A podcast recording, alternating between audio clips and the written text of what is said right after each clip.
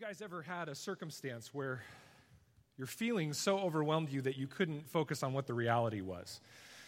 Everything inside of you was telling you a certain truth, and no matter what people said to you or what you saw, the truth inside of you kind of overwhelmed everything else.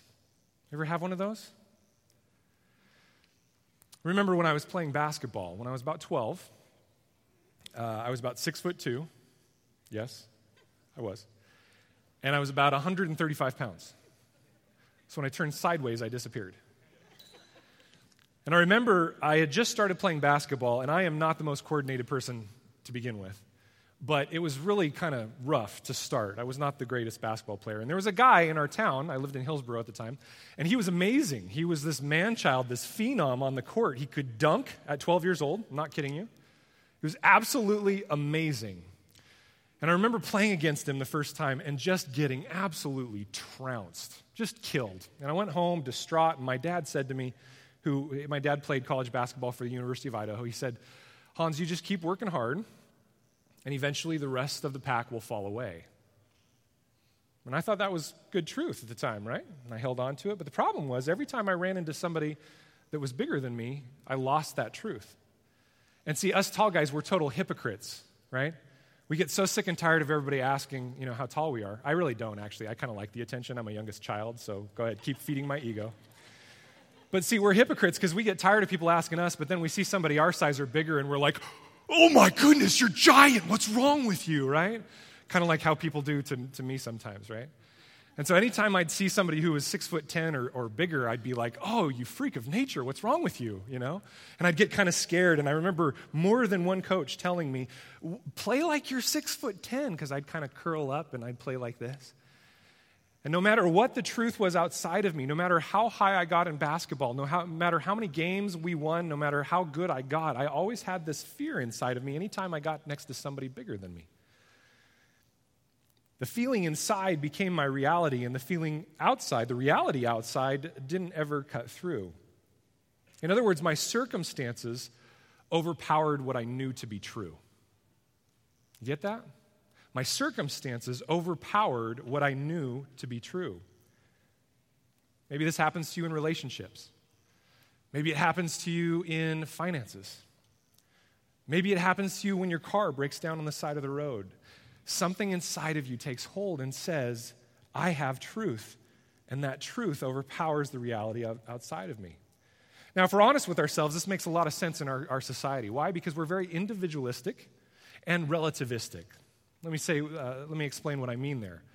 In previous civilizations, in pre- previous cultures, truth was always outside of yourself. It was in the village elders, in the books of wisdom, in the community that surrounded you. It wasn't individualistic, it came from the people around you.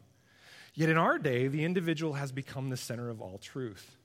Relativism reigns. It's okay what you believe and what I believe, because what I believe is truth and what you believe is truth.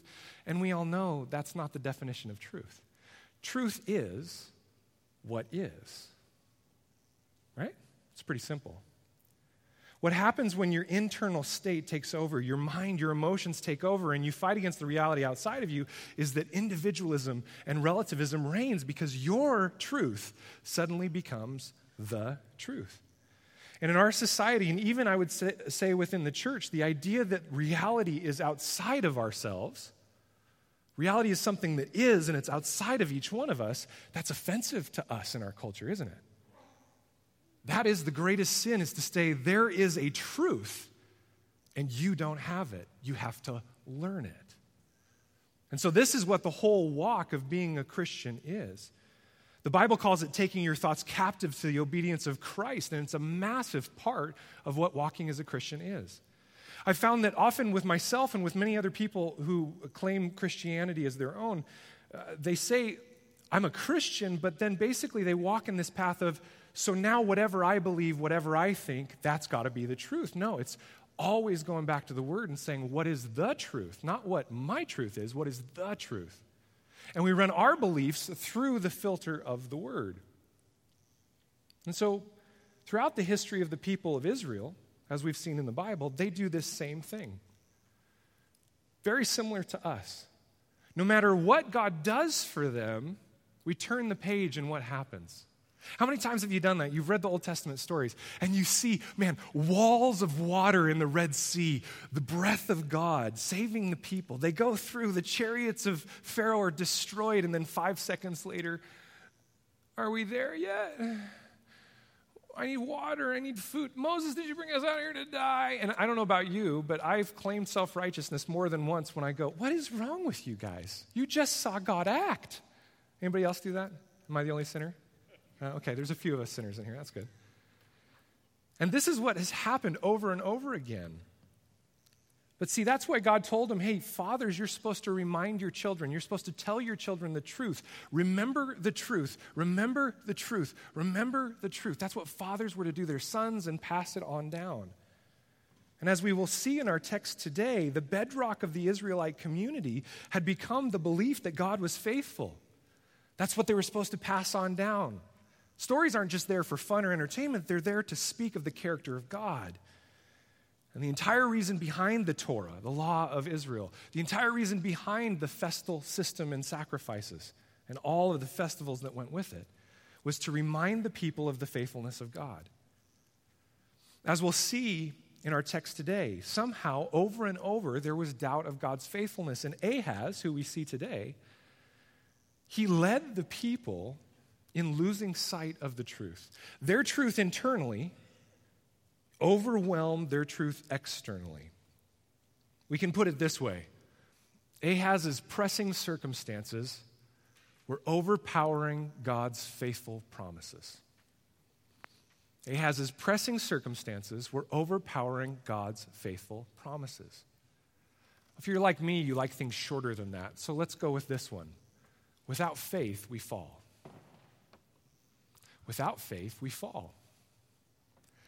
What we will see throughout the story today is Ahaz's circumstances outside of himself and uh, outside of himself and what he was feeling. It was overpowering God's faithful promises. And the reality of what we're going to see summed up is this without faith, faith in God, faith in his plan, a knowledge of what's rolling out in front of us, without that faith, we fall. So let's take a look first at Ahaz's pressing circumstances. Right there in Isaiah 7, starting in verse 1. In the days of Ahaz, the son of Jotham, son of Uzziah, king of Judah, Rezin, the king of Syria, and Pekah, the son of Remaliah, the king of Israel, came up to Jerusalem to wage war against it. But they could not yet mount an attack against it when the house of David was told Syria is in league with Ephraim, the heart of Ahaz and the heart of his people shook as the trees of the forest shake before the wind. Maybe you can associate with that. Maybe you've had that moment where your emotions are playing so heavily upon you that you feel like you're being driven in two, tossed to and fro. Your emotions are taking over. See, Uzziah was a prosperous king, and we just finished looking at the vision of God that happened in the, the time of his death. But we fast forward here about 15 or 16 years into the reign of Ahaz, his grandson. Now, how would we know that? We don't unless we look at the rest of the Bible, and we will today. And the problem was, was that Uzziah, while he did follow Yahweh, we read last time that he left all the high places in, in place. All the places where people went to worship the gods that were not Yahweh, the God of the Israelites, he left those in place, and that idolatry started to creep in. And I've said this before, but especially to those of us who are parents in the room, apathy will beget heresy. If we are apathetic in our walk as parents, our children will never rise above us but by the grace of God. And that miracle can happen. But more likely, they will follow our example and they will set the bar lower than we did. Apathy will beget heresy. And this is what happened among the people of Judah. So uh, turn with me, we'll come back here, but turn with me to 2 Kings. And we're going to be in 2 Kings 15 and 16 for a little bit. 2 Kings 15 and 16. We're going to read a lot of text today, but it's going to really help you understand what's going on in Isaiah 7.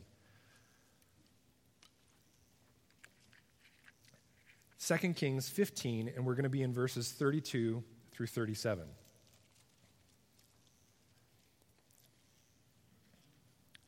2 Kings 15:32.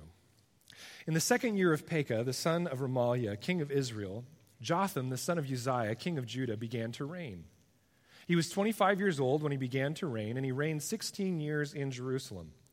His mother's name was Jerusha, the, the daughter of Zadok, and he did what was right in the eyes of the Lord, according to all that his father Uzziah had done. See? He didn't rise above him, he did what Uzziah did. Nevertheless, the high places were not removed. The people still sacrificed and made offerings on the high places. He built the upper gate of the house of the Lord. Now, the rest of the acts of Jotham and all that he did, are they not written in the book of the Chronicles of the kings of Judah? In those days, the Lord began to send Rezin, the king of Syria, and Pekah, the son of Remaliah, against Judah. Jotham slept with his fathers and was buried with his fathers in the city of David, his father and Ahaz his son reigned in his place. The narrator here is trying to tell us hey, there is a problem going on. There is a root of faithlessness in the Israelite people, in the, in the people of Judah specifically. And that's running through the fathers to the sons, and the leaders are not leading the people in fully following Yahweh. And so, because of this, in those days, who sent Rezin, king of Syria, and Pekah, the son of Remaliah? Who sent them? Yahweh did. Yahweh took the enemies of Judah and sent them for purposes of discipline. See, in these days, there was massive threat of war against Judah. And as the whispers grew louder, Ahaz, his son, took over in his place. Years of apathetic worship of the parents gave way to pure hedonism. The people were completely against God, and they didn't even know it. Now let's take a look at 2 Kings 16. Verse 1.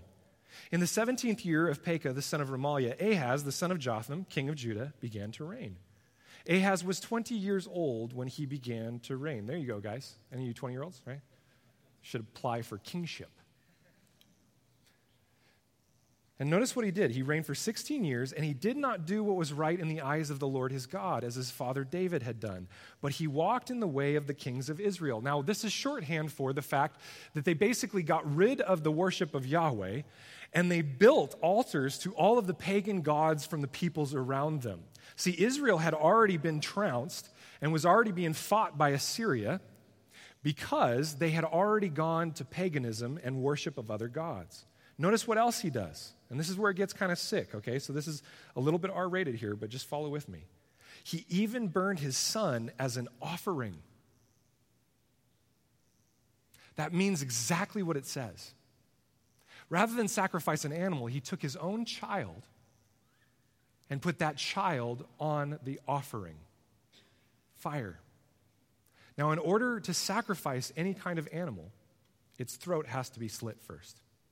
I don't say that to be gross. I say that to tell you how far gone Ahaz was by this point. He even burned his son as an offering according to the despicable practices of the nations, whom the Lord, Yahweh, drove out before the people of Israel. And he sacrificed and made offerings on the high places and on the hills and under every green tree. No matter where he could, he, where he was, he wanted to do an offering to the pagan gods and he was having all sorts of crazy, nasty worship practices. Again, shorthand for under every green tree was speaking of the nature practices of the nature cults that involved sexuality in their worship. It was disgusting. All sorts of garbage was going on here. And you think, how on earth did this happen? Well, from the time of Uzziah to the time of Ahaz was 15 years. 15 years of apathy, half heartedness, and mixture. And this is where we land. It doesn't take long, guys. Without faith, we fall. Without faith, we fall. Now, let me broaden the picture a little bit here. Why don't you go with me to the right to Second Chronicles 28? Just a little bit to the right in your Bible. You'll go past First Chronicles and into Second Chronicles and go to Second Chronicles 28. This is the other place we're going to be for a while. We're going to go back and forth a little bit.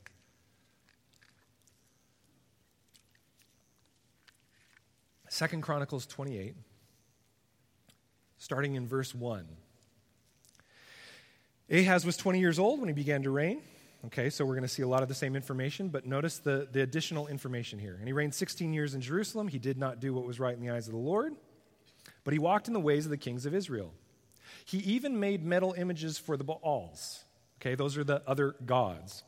And he made offerings in the valley of the son of Hinnom and burned his sons, notice there's plural this time, as an offering, according to the abominations of the nations whom the Lord drove out before the people of Israel.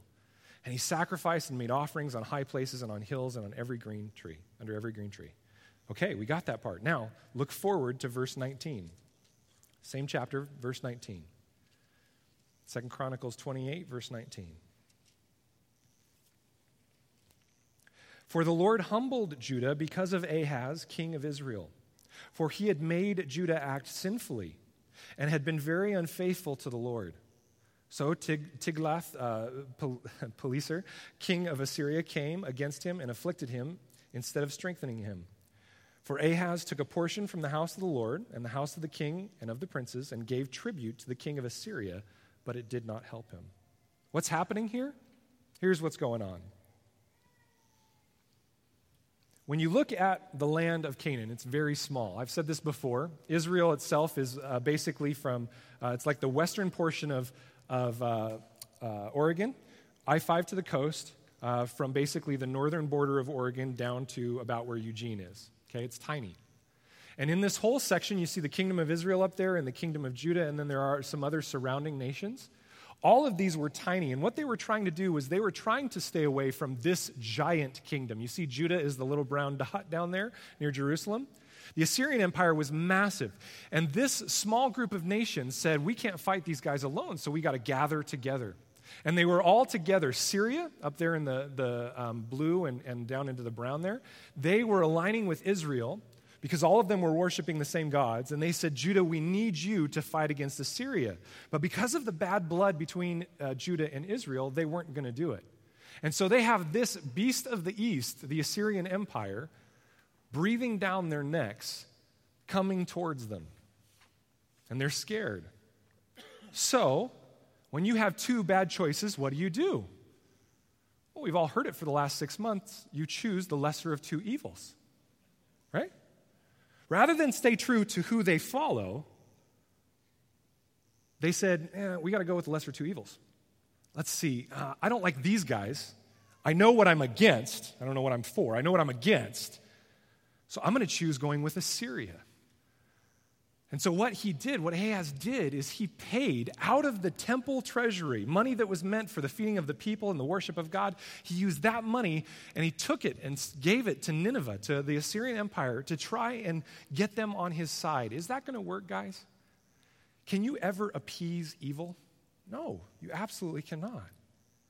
And so, basically, what had happened here is he had adopted a whatever mentality, whatever works. Look at verse 22. In the time of his distress, he became yet more faithless to the Lord, this same king Ahaz. For he sacrificed to the gods of Damascus that had defeated him and said, Because the gods of the kings of Syria helped them, I will sacrifice to them that they may help me. But they were the ruin of him and all of Israel. And Ahaz gathered together the vessels of the house of God, cut them in pieces, the vessels of the house of God. Notice the repetition there uh, the vessels of the house of God. And he shut up the doors of the house of the Lord, and he made himself altars in every corner of Jerusalem. In every city of Judah, he made high places to make offerings to other gods, provoking the anger of the Lord, the God of his fathers. Now, the rest of his acts and all his ways, from first to last, behold, they are written in the books of the kings of Judah and Israel. And Ahaz slept with his fathers, and they buried him in the city in Jerusalem, for they did not bring him into the tombs of the kings of Israel. Why? Because he was so wicked. He was so awful.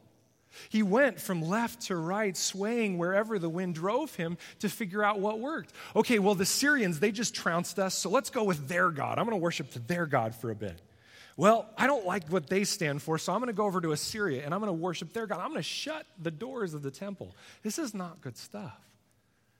And unfortunately, we, the church, adopt much of the same mentality. In the 1980s, many of you were around for it. The church went, wait a minute, marketing is working like gangbusters out there. Let's start marketing. We need to bring Starbucks into the church. We need to watch movies at the beginning of every sermon. We need to make it entertaining.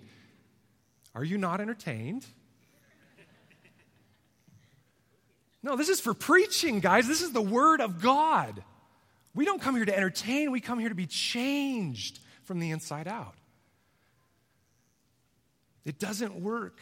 when we just adopt whatever works. We know what works, and it's the truth of God. And so we hear, here we have Ahaz, double minded and weak, taking on the worship methods of the Syrians because they were victorious, yet not fully aligning with them, moving back and forth. It was truly not that Ahaz was for one or the other, it was just he was going to go with what felt right at the moment. You see, without faith, we fall. If our current circumstances or the internal feeling we have is what tells us truth, we will fall. Without faith in the truth, God's word, we will fall. And Ahaz did. He fell into disobedience of even the greatest commandments. Guys, if you want to know one commandment, you ever seen the Jay Leno thing? I guess that's dating me now, but where they go out on the street. Who's the guy that does it now? The street in New York? We're holy. We don't watch TV anymore. Um, never mind. Jay Leno used to go out and he used to ask people questions and he would ask New Yorkers, What are the Ten Commandments? And people would be like, I don't know. If you want to remember one, just take one. Thou shalt have no other gods before me. Just go with that one. That'll, that'll hold you pretty steady for most of your life. He even forgot that one. And so, while the immediate gamble may have worked, and there was relative peace for a moment, as we'll see in Isaiah 7, in essence, Ahaz has sold, had sold his soul for a temporary solution. And anytime we go with what our circumstances or our feeling tells us, that's what we're doing. We're going with a temporary solution. The ultimate solution for the people of Judah was repentance and worship of the true and living God, but they let a slow creep of idolatry into the mix. Now, knowing the backstory, let's look back at Isaiah. Turn back with me to Isaiah chapter 7. And look at what it says in verse 2 there. When the house of David was told Syria is in league with Israel or Ephraim, the heart of Ahaz and the heart of his people shook as the trees of the forest shake before the wind.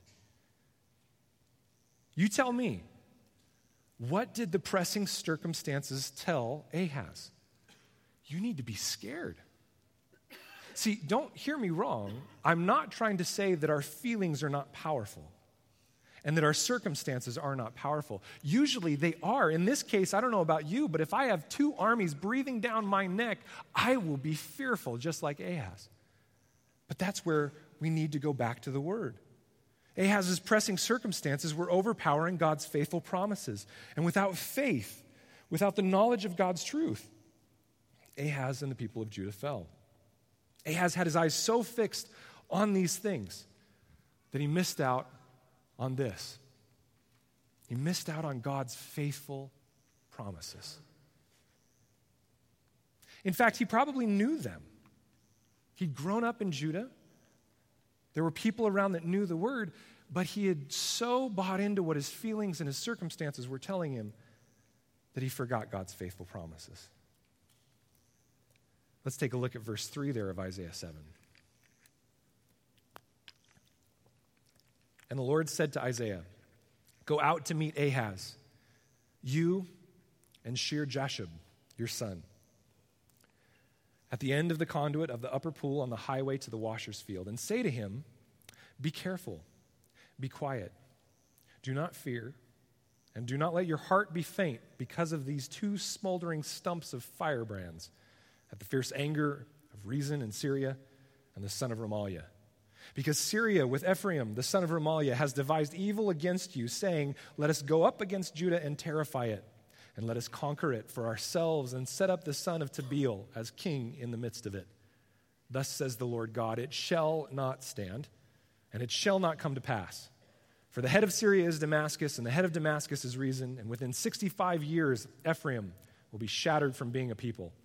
And the head of Ephraim is Samaria, and the head of Samaria is the son of Remaliah. Let's pause there. Ahaz was out by this pool. And the word of the Lord came to Isaiah. And what was Ahaz doing? You can just picture him. This pool was outside the city walls. It wasn't until his son Hezekiah that they brought the water source for the people. Remember, they had no faucets. You didn't turn the water and it just came through nicely. You had a pool that would feed the rest of the, uh, the wells in the city. And it was outside the walls. And so Ahaz is out there getting ready for battle, wondering, how do we protect our water? You can imagine him going, Oh my goodness, rubbing his forehead, hand over his mouth. What are we going to do about the water? What are we going to do? You ever felt that way? The bill comes in the mail you weren't expecting. What are we going to do? Maybe somebody in your life breaks off relationship with you. What am I going to do? Something is crumbling and you go, "What what is going to happen? My heart is shivering and quaking just like the trees of the forest shake before the wind." And so Isaiah was sent to talk to him. Because the reality was, in man's reality, this was the truth, was that Ahaz should be very scared. But with God, fear isn't even a question. Left on his own with just human means, it was only destruction that faced him. But with God, there was something else. There was a different reality. And God tells him this in three ways. The first one is through his son, Sha'ar Yashuv, or in the, the English there, Shear Jashub. Okay? And his name means this a remnant shall return. Can you imagine? Dad, what's my meaning in life? Uh, I'm going to use you one time for a example, and then have fun with the rest of your life, right? This kid's entire purpose for existing was to speak prophecy to Ahaz. So he brings along his son and he says, We named him this. It means a remnant shall return. Why? Because God is faithful. And even though we might be destroyed slightly, a remnant will always return. God's will for the house of David will always win out. That was the first thing that he used to communicate to Ahaz. The second thing was look at what he says Be careful, be quiet, do not fear, and do not let your heart be faint. You could translate it this way. I, I believe it's this way in the NIV keep calm and don't be afraid. Many of you have the t shirts, right? Keep calm and whatever. Or you have the bumper stickers. God invented that, by the way. Okay? Keep calm. Don't be afraid. Why would you be afraid? I'm still in control, he's saying. Don't let your heart be weak. This seems pretty heartless, right? God isn't empathizing with his people. No, guys, we read this in the wrong tone. He's reassuring him. When we have to take our kids to the doctor, Kelly and I, we know that it's going to hurt slightly. Little poke, right? We tell them. And then they sit there on the table and we sit with them and we reassure them it's going to be okay. It's going to be all right. Don't let your heart be afraid. Inside, they're quivering like crazy. What is this crazy doctor going to do to me, right? I mean, you even mentioned the word doctor around our children, and you think they just went through the biggest trauma of their life. Well, for them, they did. But we reassure them that's what God's doing. He's saying, Don't be afraid. I'm your God, I'm the one that's watching over you. And thirdly, he reminds him that he's the authority. Thirdly, he reminds him that he is the authority. He says, A remnant will return. He says, Be calm, don't be afraid. And the third thing he says is that he is the authority.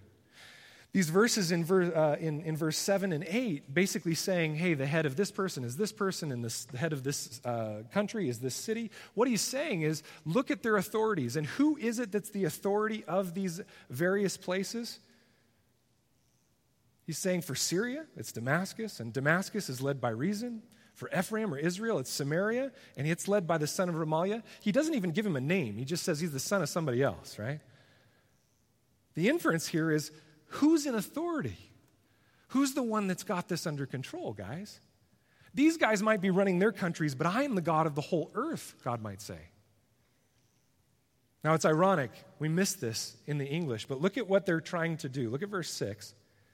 It says, Let us go up against Judah and terrify it, and let us conquer it for ourselves, and set up the son of Tabeel. Now we think, okay, son of Tabeel, whatever. No, in the Hebrew, that name comes from two words the good of God. Tov El. Okay? They're trying to set up someone who is a worshiper of a different God. Now, we just kind of, for some reason in our culture of mixture, we just brush right past that. But we have to remember how does God feel about that? Is that a good thing or a bad thing to set up a king that worships a completely different God? Is that a good thing or bad thing? Bad thing. Not good. We think, oh, no big deal, you know, it's just, it's just another religion. No, them is fighting words, okay? Who is the God that Ahaz worships? Let me remind you who he is. You don't have to turn there, but in Exodus 15, here's the song that Moses sings after God destroys the armies of Pharaoh in protection of the Israelites. Just hear the words. Then Moses and the people of Israel sang this song to the Lord, saying, I will sing glory, uh, I will sing to the Lord, for he has triumphed gloriously. The horse and his rider he has thrown into the sea. The Lord is my strength and my song. He has become my salvation. This is my God, and I will praise him, my Father's God. And I will exalt him. The Lord, in the Hebrew it's Yahweh, is a man of war. The Lord, Yahweh, is his name. Pharaoh's chariots and his host he cast into the sea, and his chosen officers were sunk in the Red Sea. The floods covered them. They went down into the depths like a stone. Your right hand, O Yahweh, glorious in power. Your right hand, O Yahweh, shatters the enemy. Does this seem like a God who floats on top of the ground in Birkenstocks and a toga? Yahweh is your name, and Yahweh is a man of war. Who's he warring against? I think sometimes we as Christians think he's warring against us. We're so fearful of him. No, he's fighting on our behalf. Against who? Against all the philosophies and doctrines and ideals of the world that are against truth. He's fighting against the other lowercase g gods of the world. In the greatness of your majesty, you overthrow your adversaries. You send out your fury, it consumes them like stubble. At the blast of your nostrils, the waters piled up, the floods stu- stood up in a heap, the deeps congealed in the heart of the sea. The enemy said, I will pursue, I will overtake, I will divide the spoil, my desire shall have its fill of them. I will draw my sword, my hand shall destroy them, God says. You blew with your wind, the sea covered them, they sank like lead into the mighty waters. Who is like you, O Yahweh, among the gods? Who is like you, majestic in holiness, awesome in glorious deeds, doing wonders? You stretched out your right hand, the earth swallowed them. You have led in your steadfast love the people whom you have redeemed. You have guided them by your strength to your holy abode. Do you think that would have helped Ahaz in the moment if he'd read that? Do you think that truth would have been enough for him to quench his fears and say, I know what I feel and it's fear, but my God stands for his people? See, his present pressing circumstances were overpowering God's faithful promises. Without faith, we fall. And this is the statement that Isaiah finishes with. Look there at the second half of verse 9, Isaiah 7, verse 9, second half. He says, If you are not firm in faith, you will not be firm at all. And so here we come to the last major point.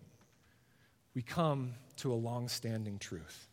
Without faith, we fall. The you here is plural. He's speaking to the entire house of David, not just Ahaz. He's speaking to the people of God. Another wonderful translation of this same verse or same portion of text is in the NASB. If you do not believe, you surely shall not last. I actually almost like that one a little bit better. If you do not believe, believe on what? Believe on the faithfulness of God you will not last. Without faith, we fall. Now, what's interesting is in the Hebrew, the word faith here in the ESV, or the word believe in the NASB, they're not literally there, but the translation puts them there to get the point across. What are we to have faith in? What are we to be firm in? All the truth that's come up to that point.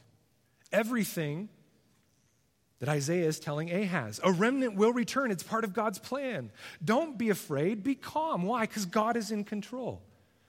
Who's the authority, Ahaz? God's the one that is the power.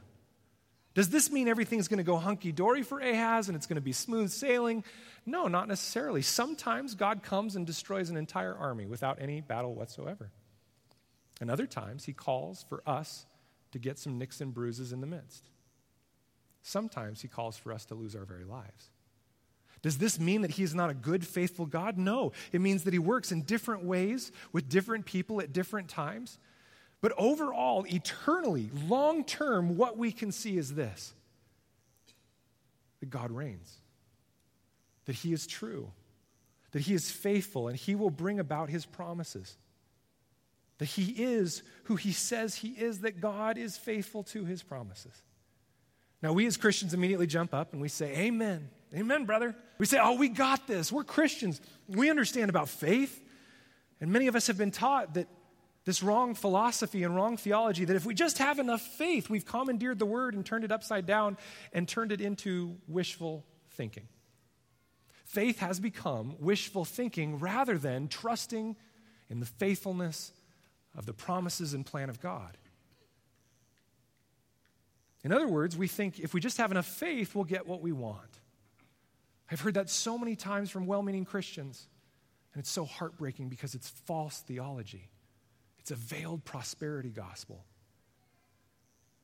See, what that's telling the world around us is the outcome of faith is possessions, property, a world framed as you desire it to be. Just have enough faith and you'll get that job. Just have enough faith and you'll get that boyfriend or girlfriend. Just have enough faith, you'll get that house, you'll get that whatever. A on the exam.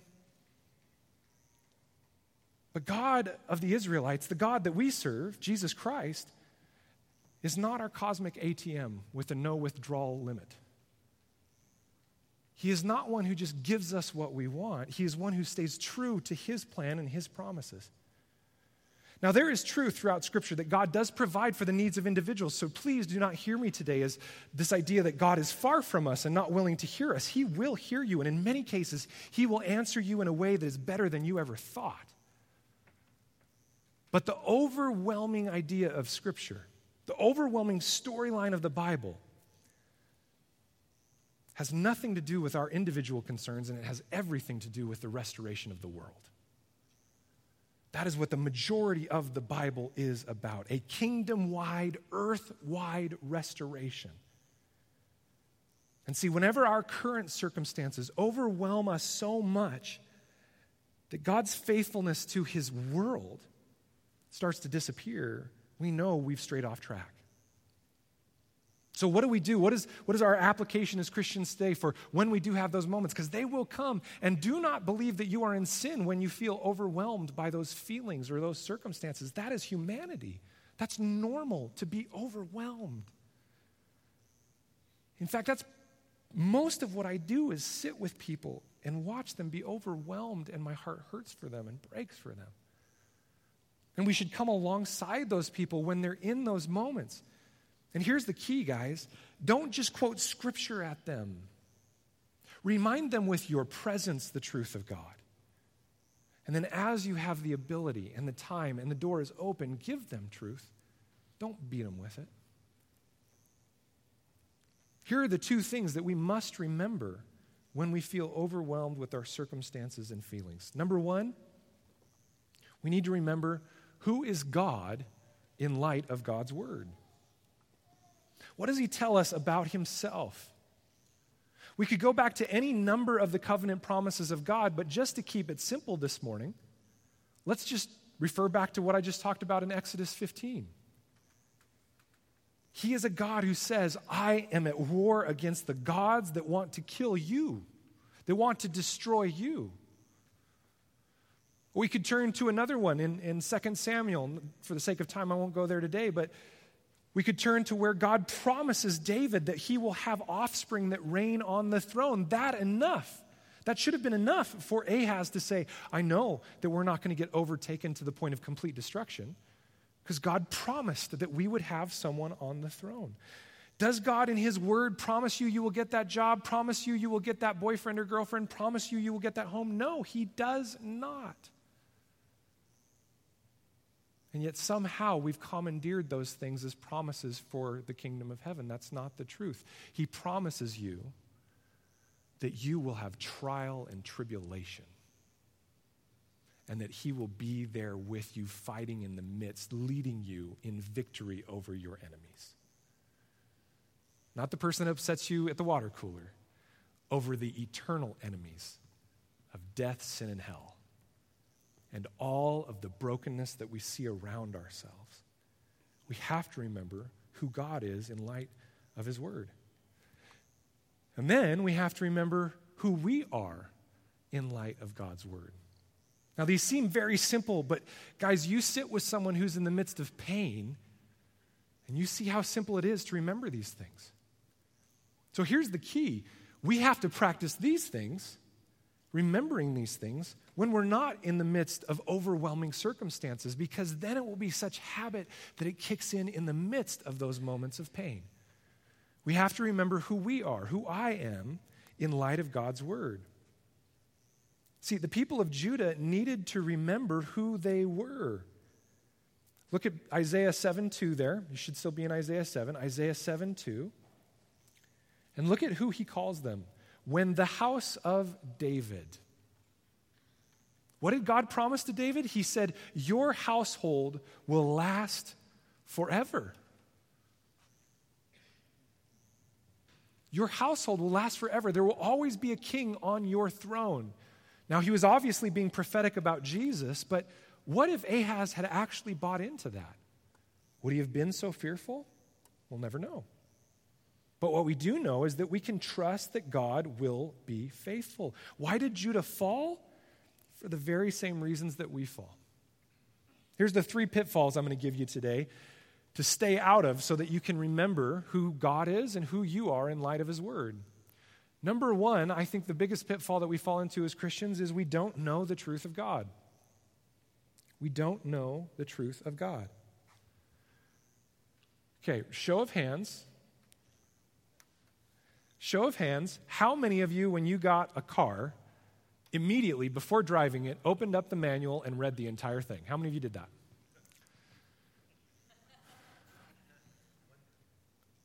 Mm, yeah, one time, yeah, okay. All right. How many of you, when you got that new DVD player or that new TV, you busted out the user's manual? Okay, let's just go easier than that. How many of you, when you went to IKEA, actually tried to read the instructions before you put it together? There's a few, okay? A few. But that's only because it has no words and it's put together by Norwegians. That's the only reason you did it, right? And I'm Scandinavian, I can say that, okay? No, it's, it's our society. We buy the car, it's ours, we run it. Who cares what the user's manual says? And that's crept over into Christianity. I'm a Christian, awesome. What is it you believe? I have no idea, but I'm going to heaven. Tell me what the gospel is. This is the scariest question I ask most Christians. Why is it scary? Because beads of sweat start dripping down their face. Jesus, mm, he died, resurrection, and um, heaven. What do you believe, guys? You believe everything that's in here. How many of you have even read Second Kings or Second Chronicles? How many of you have even gone to the depths of what this says? What you believe does not matter. This is what you believe. We don't even know the truth. I hear people say, oh, How's it going in your, your state? Um, you know, I'm not reading as much as I'd like to. That is the dumbest statement, by the way. You're the one that determines how much you get to read. If you'd like to, you'd be reading that much. Say it the truth. I have too many other priorities. Or it scares me. I don't even know where to start. If you'd like to, then start and find somebody in the body that's already read parts of it so they can help you understand. Come to church on Sunday so I can help you understand. Read the truth. One of the biggest pitfalls to falling into being overwhelmed by our circumstances and our feelings is we don't even know the truth. So that the truth inside us has to become the truth. How do you know that God spoke it to you? It's in the Word. Secondly, second big pitfall we fall into we may know it, but we don't believe the truth. When our circumstances press in, it flexes our understanding of the truth, and we have to ask the question do we really believe this? If it happens, you start to realize that maybe you don't believe it. I can't tell you the number of times in my life where that question has come into my mind. I don't know whether it's by the Spirit or just by me thinking through it. If I actually believe this, then I have to do this. Starting this church was one of those things. I feel like God's called me to preach the word. I believe the gospel is supposed to go out. I think I'm supposed to go do this. If I actually believe this, tithing, that was one of those things. The Bible says throughout the entire thing, be generous. If I actually believe this, I got to do it. Loving one another, that's kind of written in here a few places, right? If I actually believe this, I have to do it. I can't stay in isolation away from community anymore. See, we read this and then we don't believe it because what we feel tells us something different. One of the biggest reasons that community breaks down in the midst of church is what? People start to create narratives in their own head about other people in the church, and it starts to pull them back. The truth is, you're loved. And the truth is, you're going to have conflict. And the truth is that intimacy comes out of conflict. Do we believe what it says? Don't give in. If you get to a place where you realize, man, I don't know if I do believe this stuff, don't give in. Don't throw up your hands and go, oh, I must not believe. No, you're at the same point every one of us has gotten to, which is, do I believe it? And my hope is for you is that you say absolutely and you press forward. The third big pitfall is this. Maybe we know the truth, but then we start to twist it to our own designs and we create a false truth. Maybe we lay the American prosperity gospel over the top of the word and we create false truths like this. If one has enough faith, they can have life turn out the way they want it. Or God is meant to make my life happy, healthy, and prosperous, and then when I die, I get to go to the good place called heaven. These are veiled prosperity statements. Or maybe it isn't a completely false truth, but merely one that we read out of the word and twist it out of context and apply it to our dreams and hopes so that we think, oh, this must be true. No. Many of the promises stated in here, you have to read in context or you're going to be sorely disappointed. You see, in this life, as I said, God promises us trial. He promises us a war zone, but yet in the midst, we know who's victorious you know that you can trust God's faithfulness. How do we know this, folks? Well, over the next couple of weeks, we're going to take chapters 9 through 12 of Isaiah. And if you've read ahead or you know this section of Scripture over and over again, it tells us how we know God is faithful because it prophesies of someone named Jesus. Over and over again, long before, 700 years before Jesus came, God gave a word to Isaiah to state that there will be a baby named Yeshua, which means salvation in Hebrew, who would be born in the tiny town of Bethlehem, and he would grow into a man. He would give his entire life without sin to show us the truth of who God is in human form. So, and then one day, he would be taken against his own will, but at the same time voluntarily, to die for our sins be brutally beaten and torn on our behalf to pay the penalty of our sin, to become sin for us, and to die so that we could be in relationship with the Father once again. And then he would resurrect three days later in a show of victory over sin and death and the worldly system that killed him. He would show victory over every pressing circumstance that tells us that God is not faithful. In doing so, God would prove faithful to every promise that he has ever made to mankind. See, here's the truth, guys. If you ever think that God has broken a promise to you, you had a misunderstanding of what he's promised you.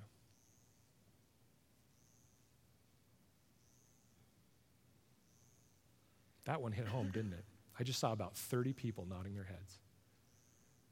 If you believe that the promises of God have failed you, you had a misunderstanding of what he promised you. He promised you his son. And boy, did he deliver. God is faithful. Amen. Our God is faithful. You see, this is faith. Not to trust in your pressing circumstances or overwhelming feelings, but to trust the faithful heart of God the Father that He will bring restoration. The Bible says faith is the assurance of things hoped for and the conviction of things not seen. Not the hopes we have in the material world, but the hopes we have of the kingdom being restored and the knowledge, the conviction that it will happen. And when we stand firm in the faith, it will be amazing how we can stand in the middle of a broken and perverse generation and speak the heart of God in love and righteousness and justice.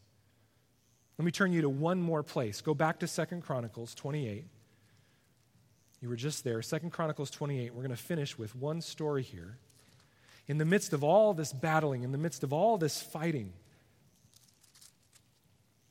in the midst of Ahaz completely falling,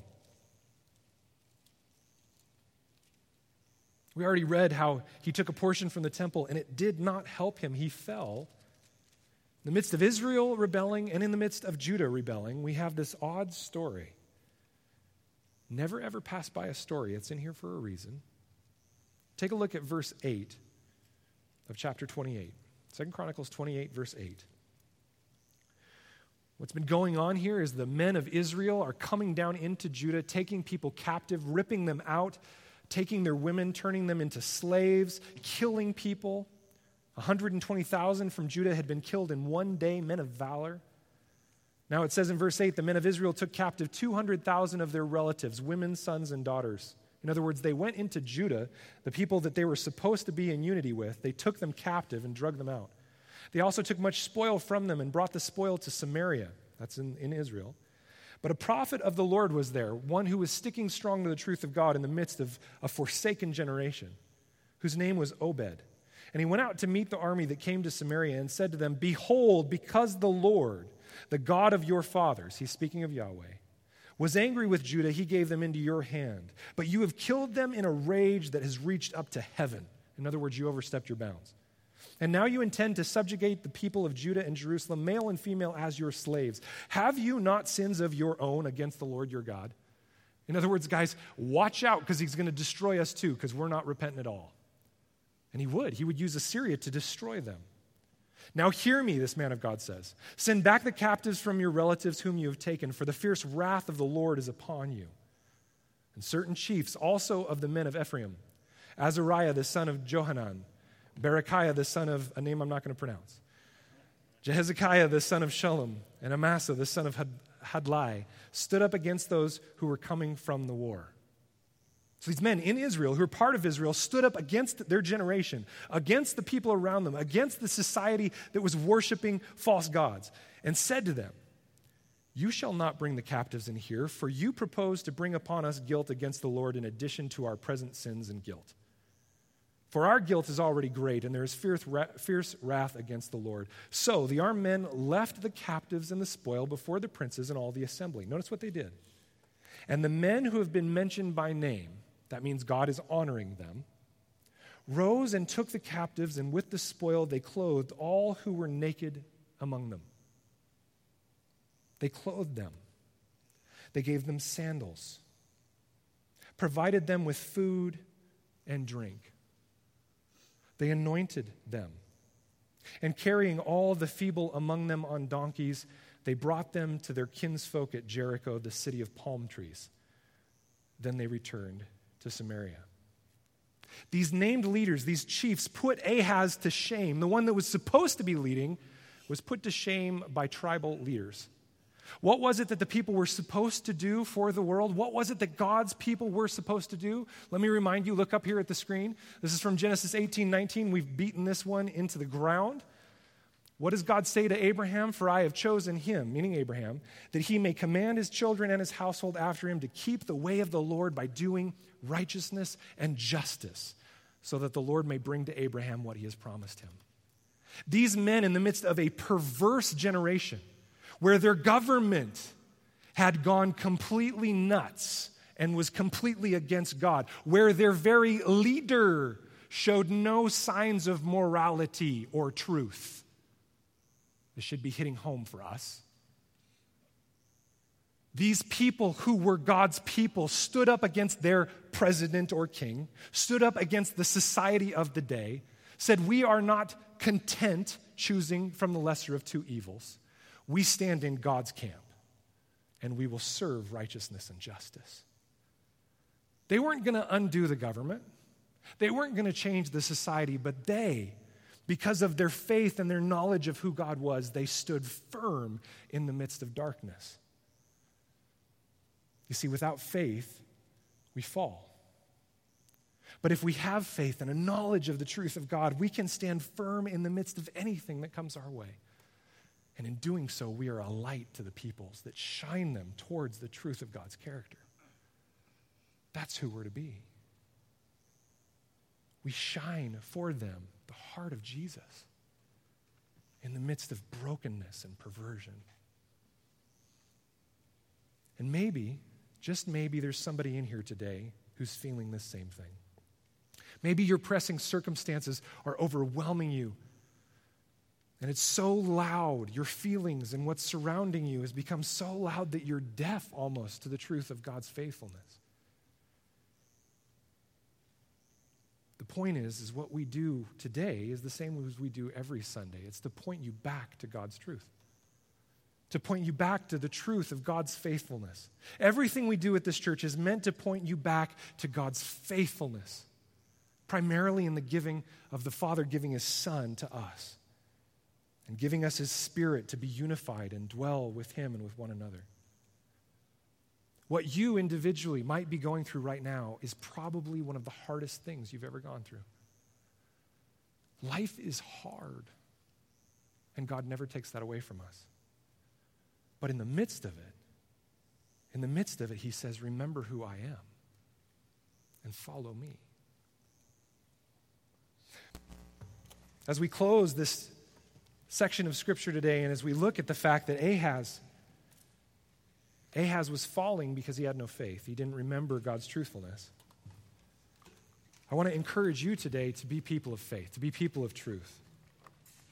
On this day, whether you know it or not, today is the first day of what's called Advent.